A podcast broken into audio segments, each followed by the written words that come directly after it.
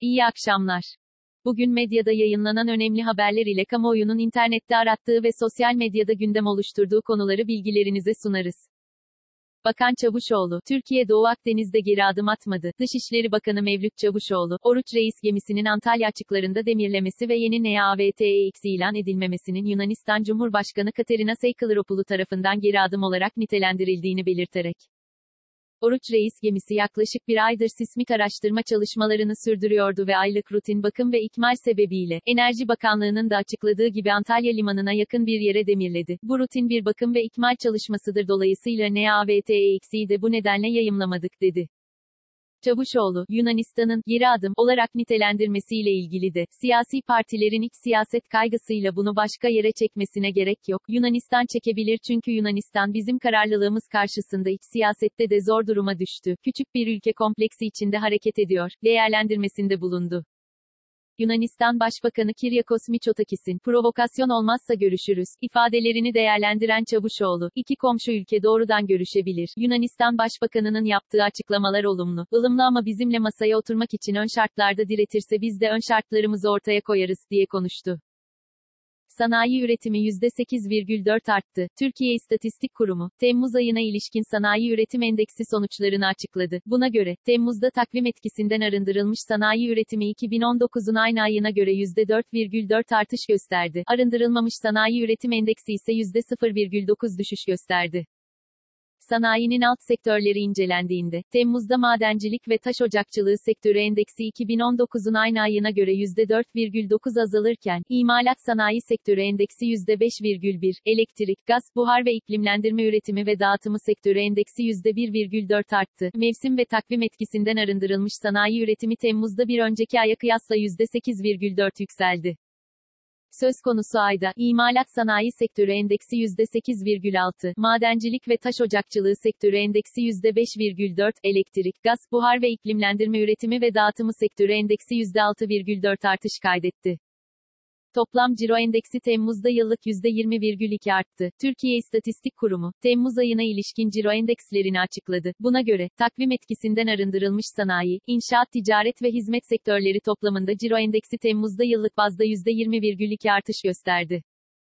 Toplam cironun alt detaylarına bakıldığında, Temmuz'da yıllık bazda sanayi sektörü ciro endeksi 20,2, inşaat ciro endeksi %14,9, ticaret ciro endeksi %32,9 artarken, hizmet ciro endeksi %12,5 azaldı. Sanayi, inşaat, ticaret ve hizmet sektörleri toplamında ciro endeksi Temmuz'da aylık bazda %11,7 arttı.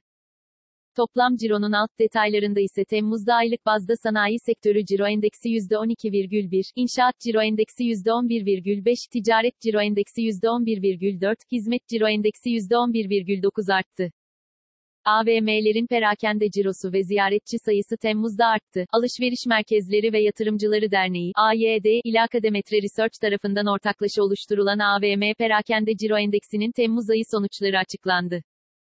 Her ay düzenli olarak yayımlanan verilere göre, Ciro endeksi Haziran ile karşılaştırıldığında ve enflasyondan arındırılmadan incelendiğinde Temmuz'da %33,5 artışla 303 puana ulaştı. AVM'lerde metrekare açısından kiralanabilir alan başına düşen cirolar Temmuz'da İstanbul'da 1281 lira, Anadolu'da 1070 lira olarak gerçekleşti. Türkiye geneli metrekare verimliliği ise 1155 lira oldu.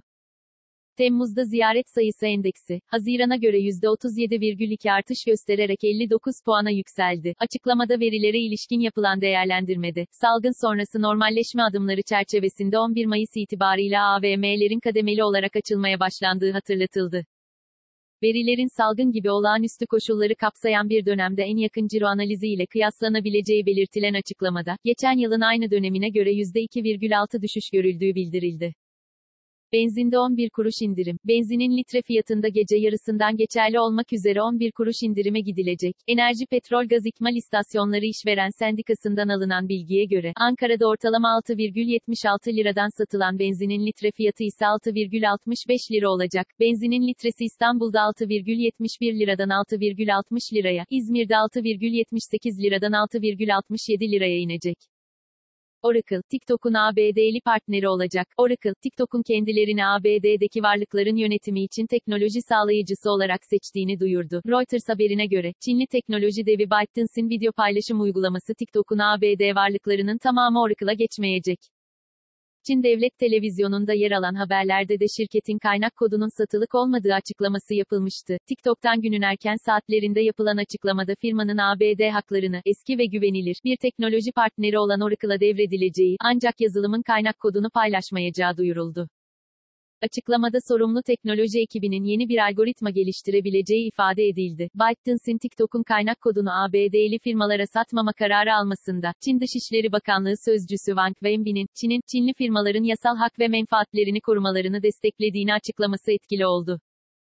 BYT'dın ayrıca, ABD'nin bu öneriye sıcak bakmaması durumunda TikTok'un ABD operasyonlarının tamamen durdurulabileceğini açıkladı. BIST 100 endeksi, günü %0,42 yükselişle 1107,29 puandan kapattı. Saat 18.30 itibarıyla ABD doları 7 lira 48 kuruş, avro ise 8 lira 89 kuruştan işlem görüyor. Bugün Google'da en çok arama yapılan ilk 5 başlık şu şekilde. 1. Trabzonspor Beşiktaş. 2. Beyaz TV.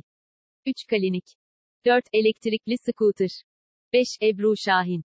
Bugün Twitter gündemi ise şöyle. 1. Hashtag pazartesi. 2. Hashtag intihar değil cinayet. 3. Hashtag Müge Anlı. 4. Kızılay. 5. Hashtag özür dile Show TV.